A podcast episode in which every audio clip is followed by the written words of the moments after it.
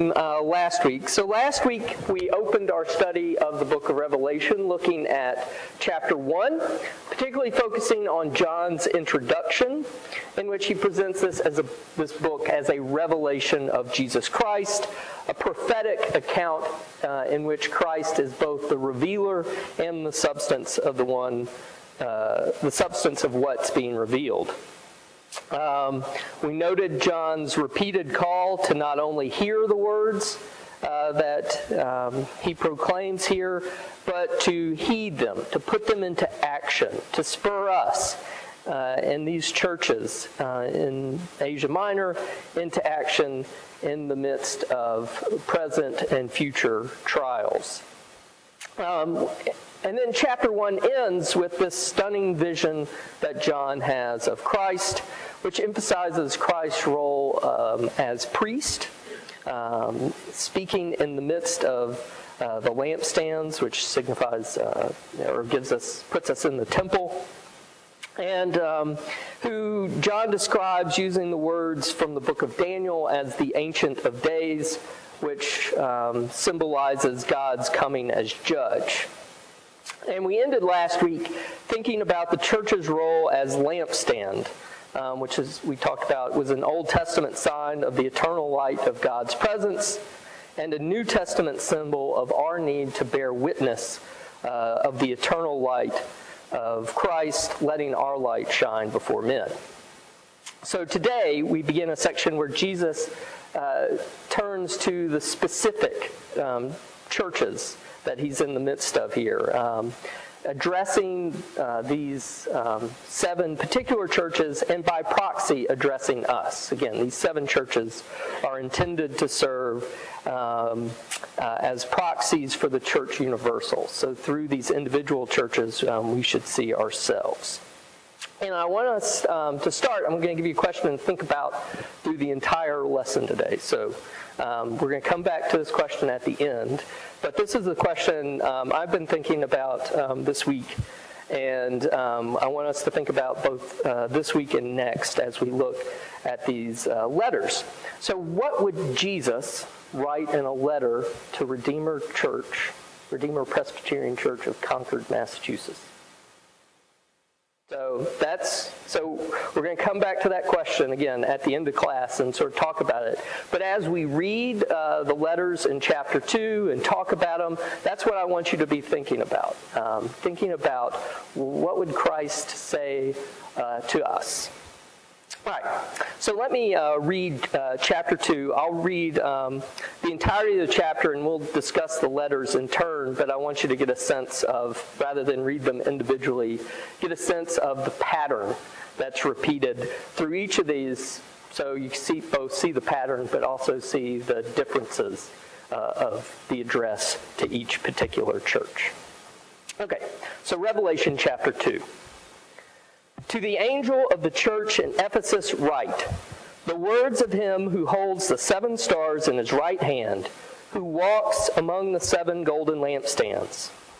I know your works, your toil, and your patient endurance, and how you cannot bear with those who are evil, but have tested those who call themselves apostles and are not, and found them to be false.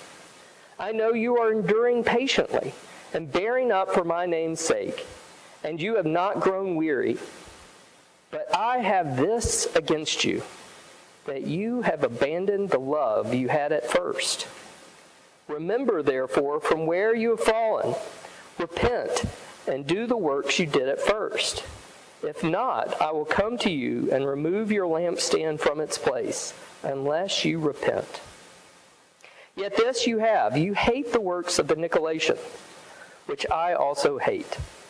He who has an ear, let him hear what the Spirit says to the churches. To the one who conquers, I will grant to eat of the tree of life, which is in the paradise of God. And to the angel of the church in Smyrna, write the words of the first and the last, who died and came to life. I know your tribulation and your poverty, but you are rich and the slander of those who say they, that they are Jews and are not, but are a synagogue of Satan. Do not fear what you are about to suffer. Behold, the devil is about to throw some of you into prison, that you may be tested, and for ten days you will have tribulation.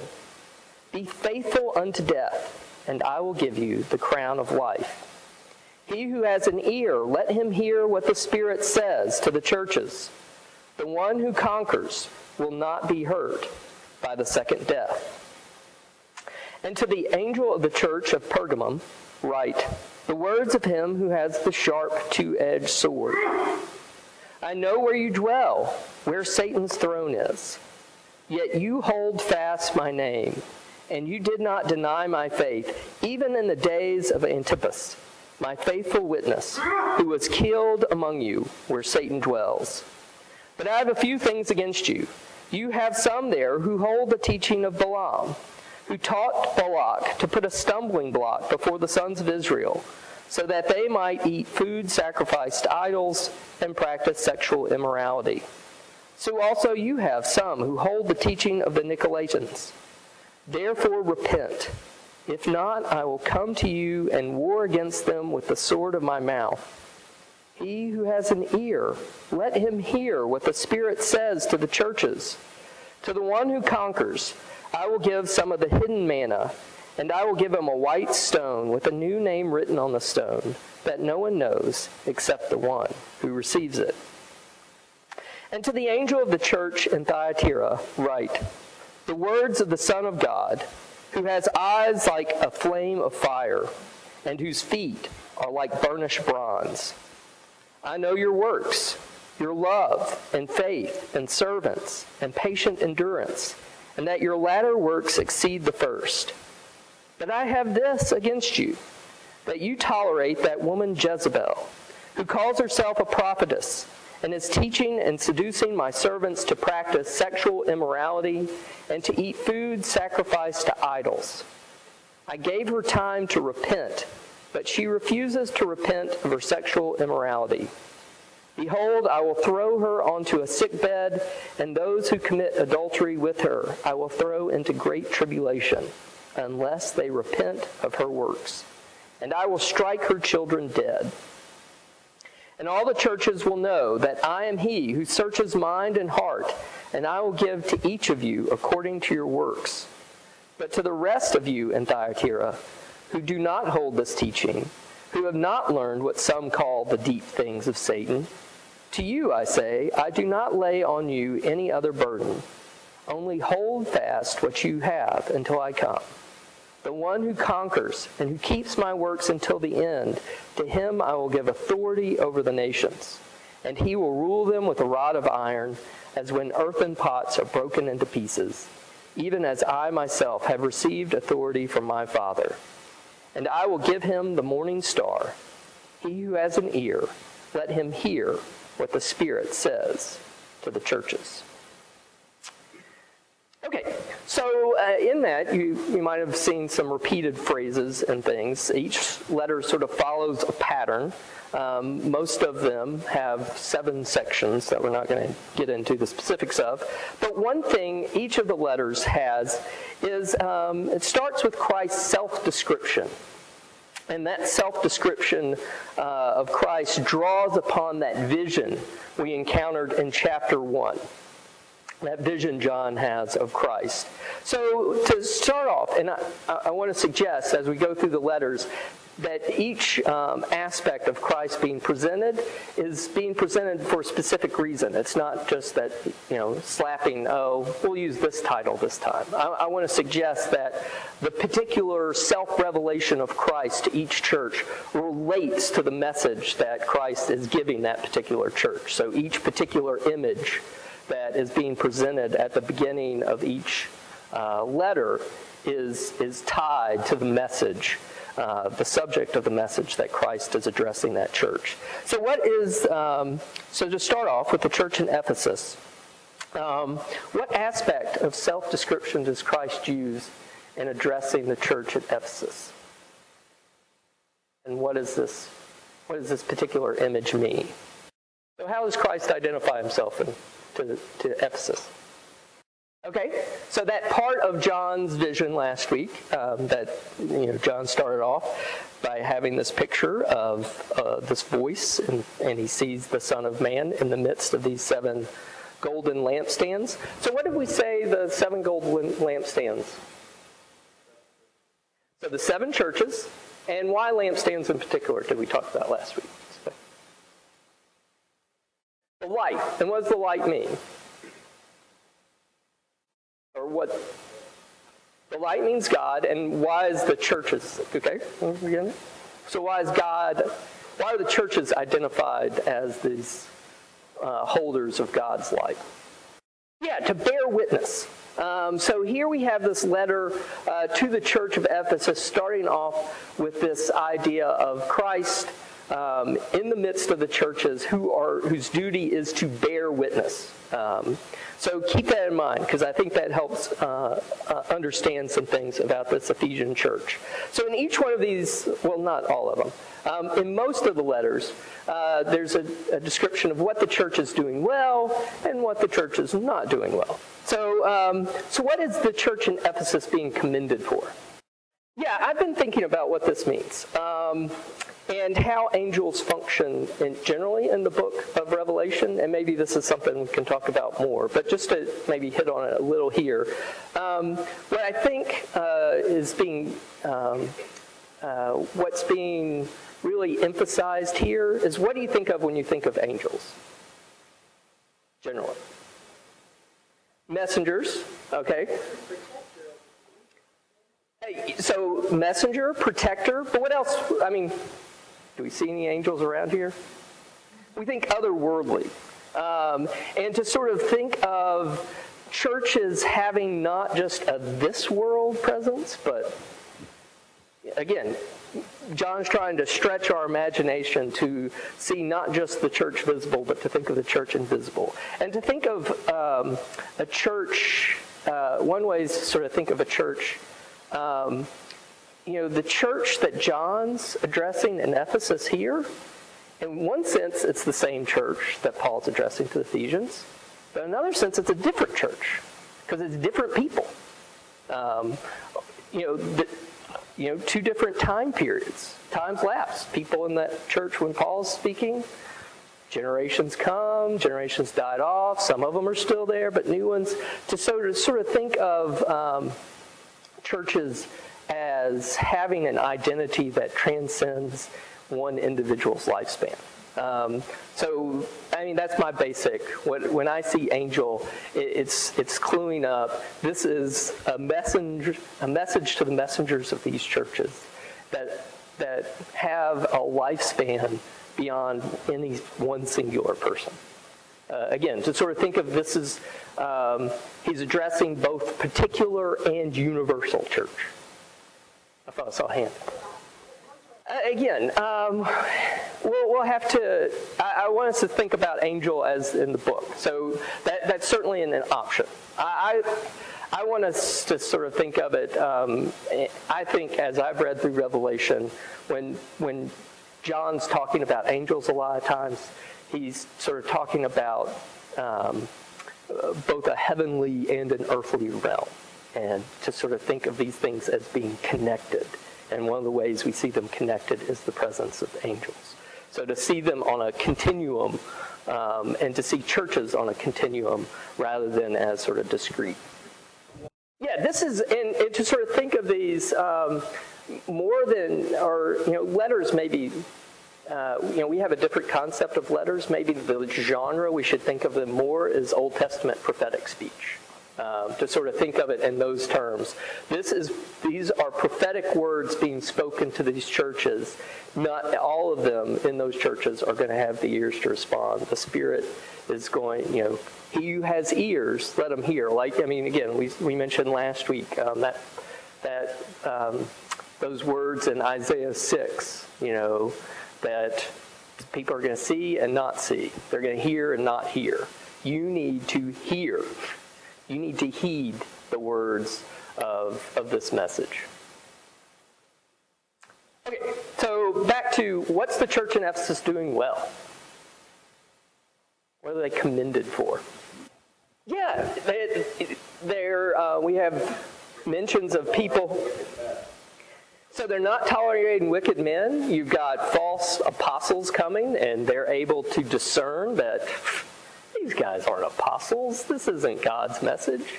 Um, what else would we say about them? Yeah, they're, they're, they're being faithful, they're enduring hardships, they're not relinquishing the testimony that's been given to them, they're staying faithful. Yeah, they're, you know, it's work to maintain um, this kind of, of purity, and yet they haven't grown weary of this kind of labor. Yeah, that um, these partic- particular um, uh, uh, group of teachings, the Nicolaitans, um, which we'll come back to when we get to Pergamum, we get a little more um, sense of who these people are. Um, but basically, to sort of think of a uh, these are people who seem to be teaching um, that it's uh, that some degree of participation in the idolatrous culture around them is okay. So it's all right, you know, to do certain things that are considered immoral. Um, that's okay. Uh, you know, it's not going to compromise the core of your Christianity. And the church's Ephesus is rejecting this kind of uh, compromise with the idolatrous culture around them. So this is a church that, I mean, if we were to sort of put a label on it, this is the church that is holding right doctrine. This is the church that is being faithful to police its boundaries of purity. So, what's wrong in Ephesus? Okay, they've lost this this passion uh, for Christ. They've they've they've um, abandoned the love they had at first. You know, it's sort of to sort of think of it as you know, um, or one way we might be think of this as sort of like a uh, marriage relationship or something. You know, all this passion at the beginning, and then where's the passion later on? Um, so, what does that mean?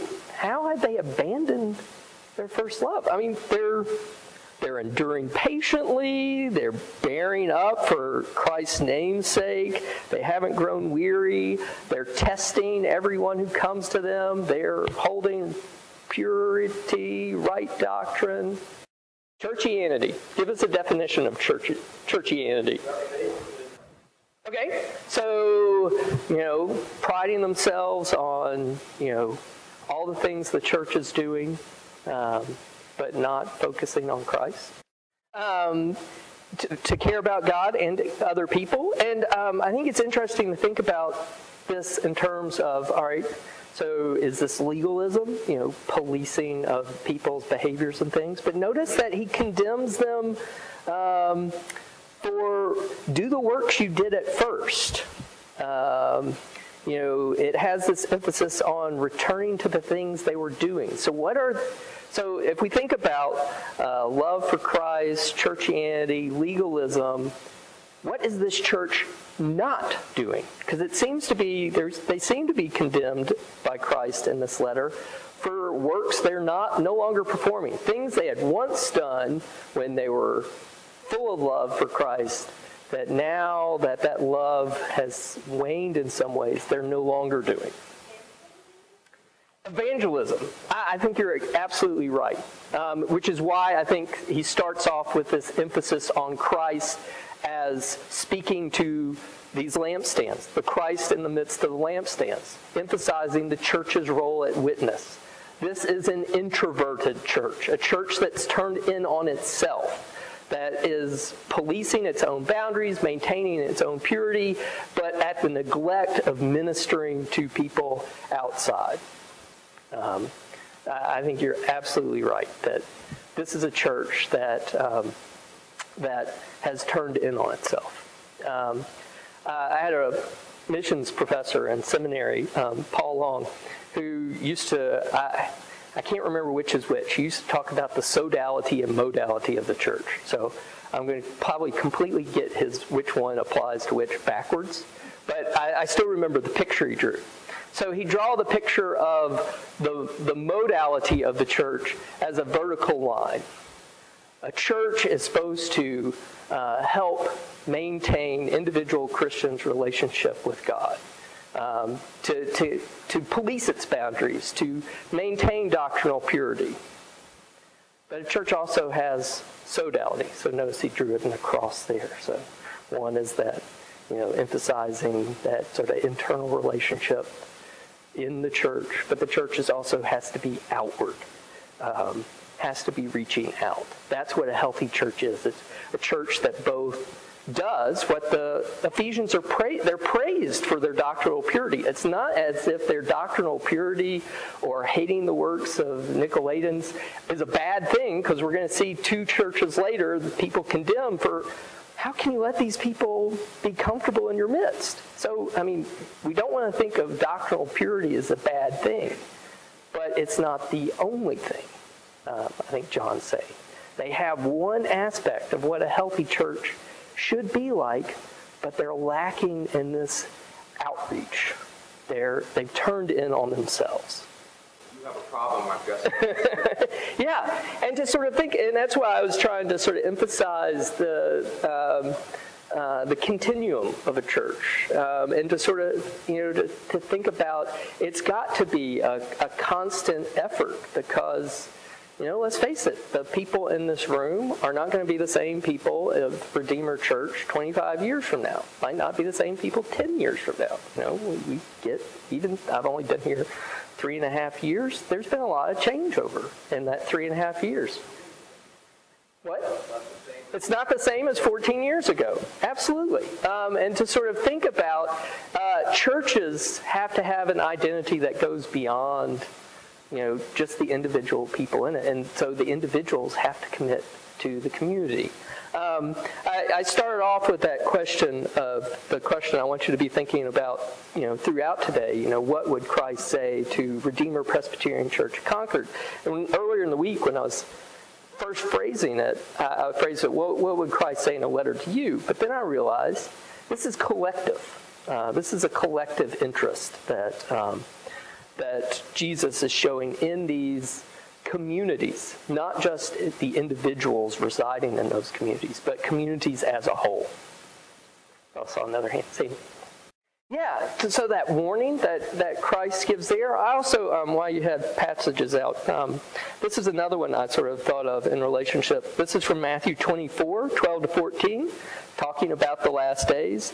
And because lawlessness will be increased, the love of many will grow cold. I mean, think about, you know, the, um, the difficulty of stressing, I mean, think of the difficulty in our age of stressing sexual purity in the midst of a culture that promotes sexual freedom. How weary that is to keep, you know, I got to say this again and again, and nobody's listening. The one who endures to the end will be saved, and this gospel of the kingdom will be proclaimed throughout the world, the whole world, as a testimony to all the nations, and then the end will come. So again, that that connection between um, uh, maintaining one's faithfulness, but also having that witness to the world. Uh, and it can be wearying to sort of hold, to keep this message of, of, of doctrinal purity, of moral purity, in a world that rejects those things. Mike. Yeah, and to use the um, you know the analogy you started off with of how that manifests, because I think John's saying it's not just the love that's manifested, but the works that accompany that love. And you know, to use your analogy of all the sort of little things that one does at the beginning of a romance or at the beginning of a relationship. Um, you know, to, to sort of think of the zeal um, that, uh, you know, you really want to demonstrate that love. Um, and, and, even though they're still doing, you know, good things, it's those sort of zealous kind of works uh, that are, are lacking. Um, well, I mean, again, to sort of, he's removing, you know, if they're not going to witness, he's going to remove the light, you know, the lampstand. They're, you know, if you're not going to use it, take away. Uh, you know, the witness will pass to someone else. um, no, and again, think of it not in terms of individual but collective. You know, the church has to continue to witness. it, it, you know, you've got to continue to be a light or you know, I'm going to snuff, if you're not going to use the light I'm going to give you, I'm going to snuff it out, and, you know, someone else will have to bear that light. So, uh, but again, I, am glad you brought that out because, you know, it, to sort of think about what specifically does it mean to abandon their love. I, that's why I want to push this to go back to um, Lynn's, you know, is it evangelism? You know, the, the, the symbol that's being used here is the symbol of light and witness. And so I think that closely relates to what it means for them to lose their love. They no longer have this zeal to witness for Christ. They, they've sort of turned in on themselves. They're doing all the doctrinal purity things, but they're no longer bearing testimony. Yeah, they, they are so concentrated on, you know, you know, keeping the, the, the boundaries tight that they're, they're not being salty in the earth anymore. Yeah, you don't go out and evangelize if you don't really love and believe. Um, that's what leads to works. Yeah. Yeah. Okay. I'm by that. Yeah, we have a great tendency to compartmentalize church. Um, you know, churches when we're here and doing these things. And, you know, I think what John is really, or Christ through John is emphasizing to these churches is that's got to go out. Uh, you got to take that out. Uh, you know, church isn't just what happens in one place at one time. You know, keeping the false teaching out, policing the pulpit, um, having uh, disciplining one's members, but you know, uh, as, as, Jerry says, taking it out. And that makes, uh, and to think about, you know, uh, that makes sense in terms of what they do well. You know, they love the scriptures, obviously, because they know them and can discern them and to think about, well, you're benefiting from that. Think of all the good you're getting from that. What happens if that's not there? You're in the position your neighbor's in. You know, to, to I think you're absolutely right. In how these two things are related. You know, if you really do these things and understand the benefit that you're receiving from having the light of Christ's presence, you know, it gives you a great sense of the darkness for those who don't have it. Yeah, and to think of, um, and we'll see the sort of internal divisions within uh, churches, um, especially churches uh, 3, 4, and 5. Um, we'll see, uh, and to sort of, you know, I hate doing literary stuff, but there's, there's a chiastic structure. So, you know, the churches, the worst churches are at the end. The best two churches are just inside and then these sort of compromising churches are in the middle. So, you know, sort of have a little structure here. Um, but we see in those compromising churches, we really see this sort of some are good, some are bad. The ones on the end are painted with a little more sort of broad. We don't get the sense of that internal dissension as much as we do with some of those internal ones. All right, well, let's move to our church in Smyrna. Um, and, uh, and just to, to throw out another part of our pattern, Holy cow.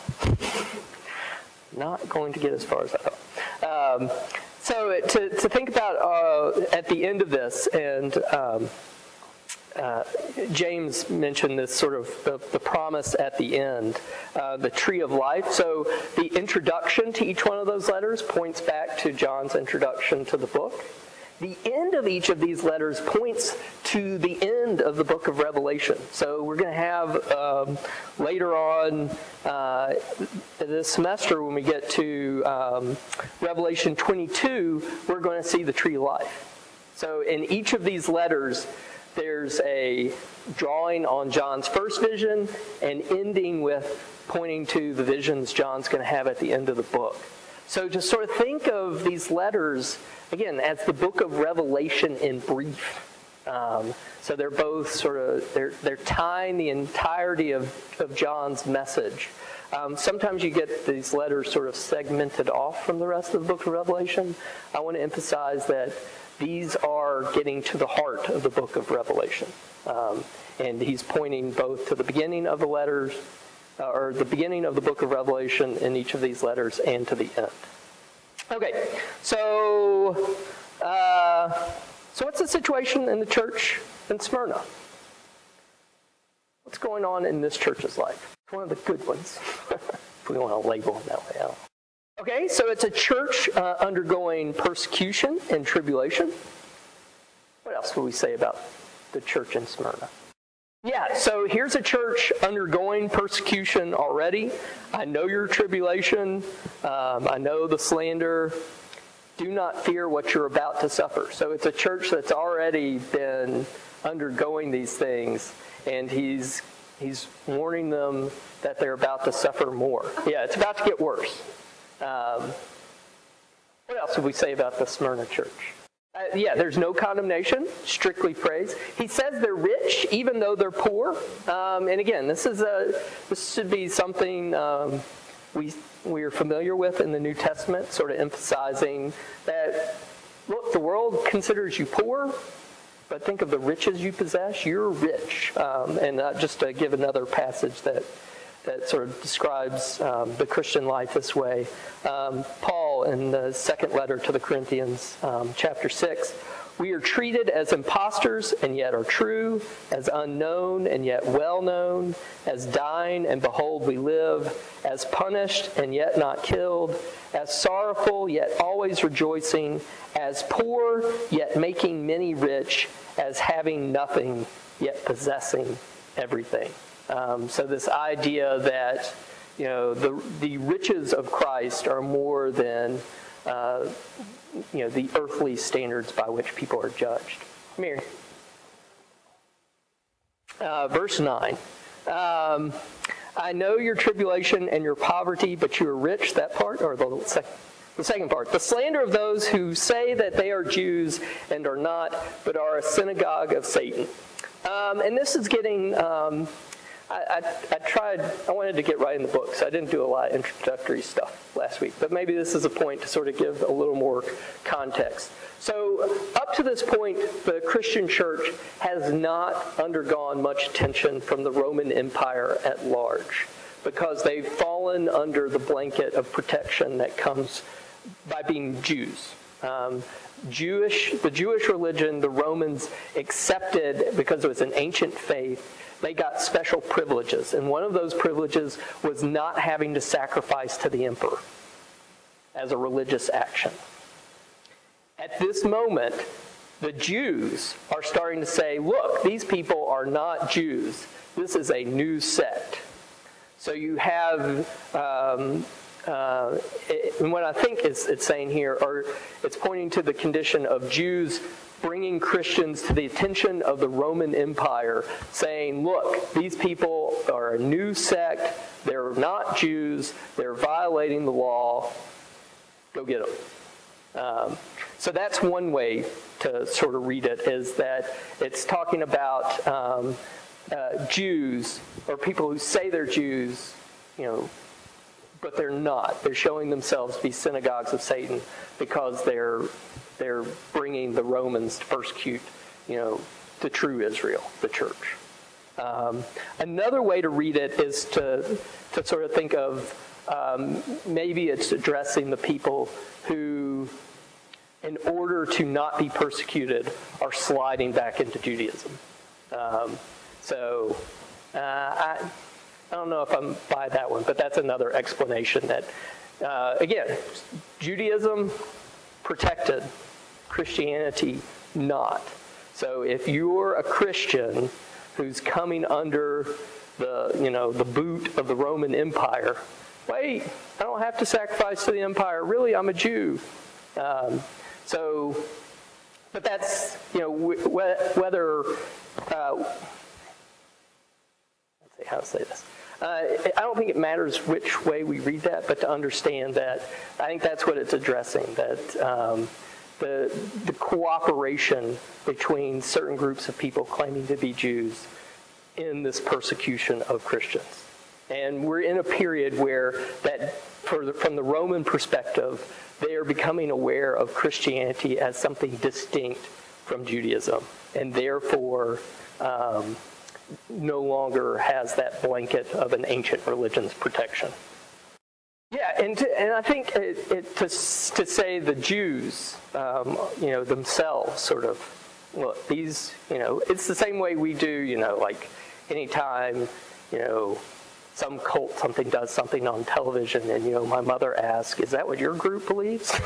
You know you know how you sort of like dif- differentiate and, and, i think that's the jews are doing that. No that's you know this following christ that's not us to the roman empire. That's they're new they're bad. Go get them yeah, and again, how the, the how Christ is introduced in each letter connects to the message. So here in a message encouraging, and as we, what's encouraging about saying, you know, persecution's about to, to steep up and um, some of you are going to die. What's in, the encouragement comes from that point, starting off with this picture of Christ, the first and last. You know, Christ is eternal. Christ died and rose again. And notice how it ends. Uh, you know, you know that the one who conquers will not be hurt by the second death. And, we probably won't go into the second death. But again, that's pointing to something that's going to be talked about later in Revelation. But it's this idea that um, the encouragement comes don't fear those who can kill the body, fear the one that kills body and soul. Yeah, where it, and it's starting to happen in the Roman. Uh, you know, it's it's moving from being. I mean, most of the persecution we see in Acts is sort of local persecution. We're starting to see sort of more systematic. Right at the beginning of the second century, you're starting in, in Roman imperial correspondence. What do I do about Christians? Um, there's a famous uh, letter, I think it's by Tacitus, sort of uh, or Tacitus records it. Um, you know, you know, he's collected a document. There's a famous letter by a governor, Roman governor in uh, Asia Minor, saying, "What do I do with these Christians?" Um, and sort of soliciting uh, officials. So right at the beginning of this era, there hasn't been an official Roman policy toward these people. It's starting to come you know, and it starts off with more sort of a don't ask, don't tell po- policy. You know, uh, don't go looking for them, but if they stick their necks out, um, and then it moves to a more systematic kind of persecution. But these early persecution is uh, people visibly being identified as Christian. So, which testifies to go back to um, what Bill said. There's nothing. Um, or there's no negative condemnation in this letter. Um, part of their faithfulness is, is being shown by the fact that they are being persecuted. And the churches that follow, you know, um, that we're not going to get to today, but um, next week, uh, you know, they're going to be really called to the, to the mat for compromising, you know, doing all these things to uh, escape notice, to fit in, um, to not stick out to the extent where the law comes down on you. I'm sure there's some significance. um, otherwise, it wouldn't be there.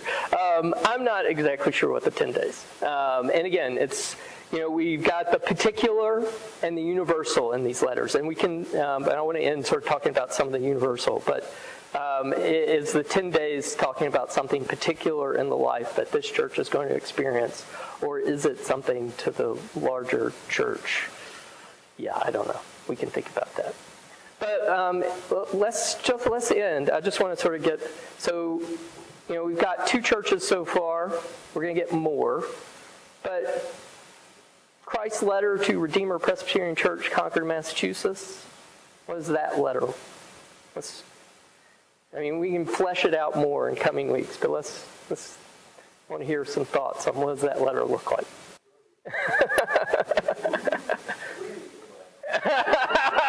Who's bringing us down? it's James, isn't it?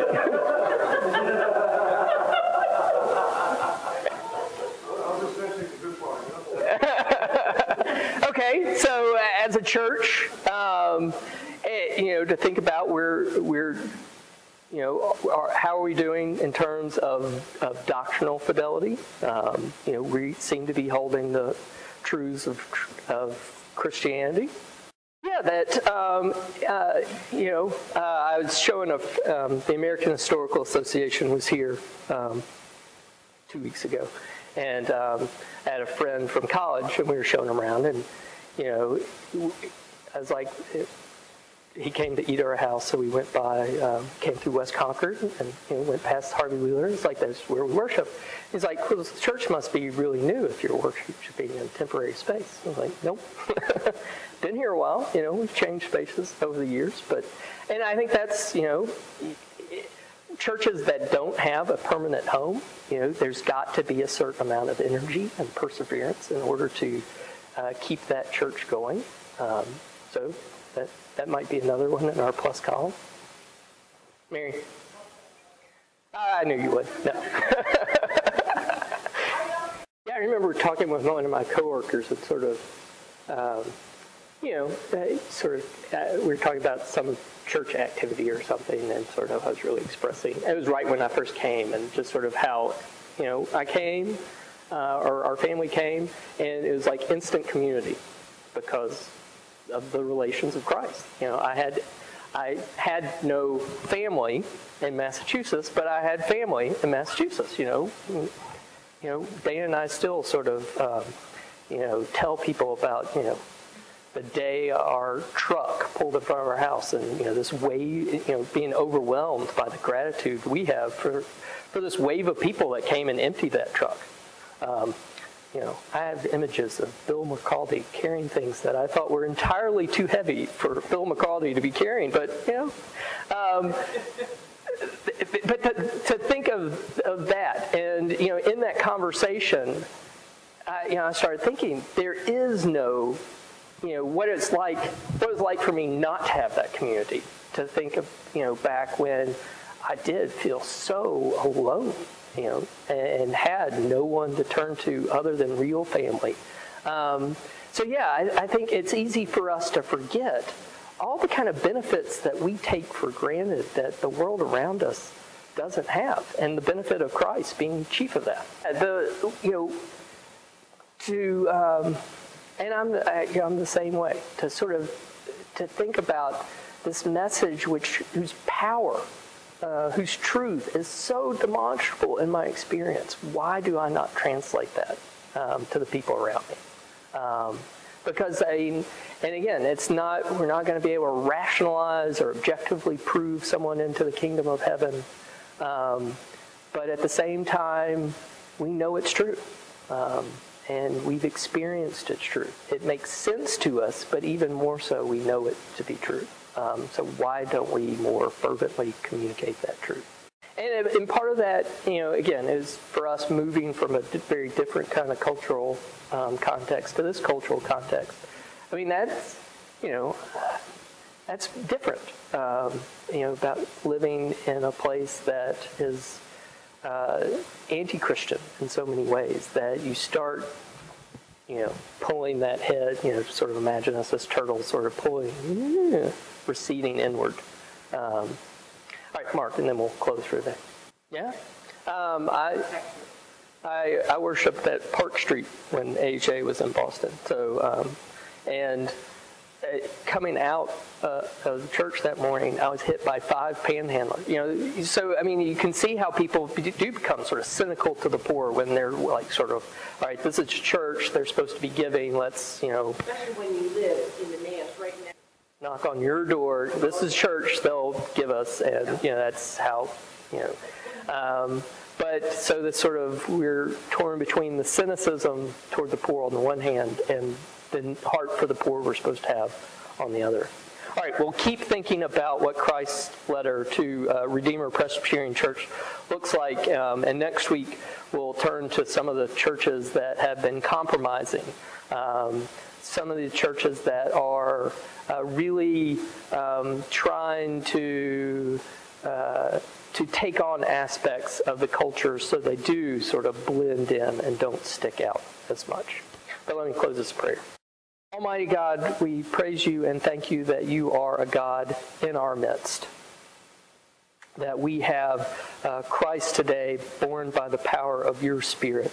Yea, you've promised to us where two or three are gathered uh, in your name, there you are also. So we praise you, Jesus Christ, for being in our midst and uh, um, teaching us. And we ask that you would help us take these words to heart and we would take that same power that your gospel has delivered to us and um, be faithful in our witness to the world around us. Uh, strengthen us uh, by feeding us through your word and at the table this day that we would have um, the, the, the joy of, of being fed in, in your word, but also feeding on your body and being united together as the body of the living Christ, in whose name we pray. Amen.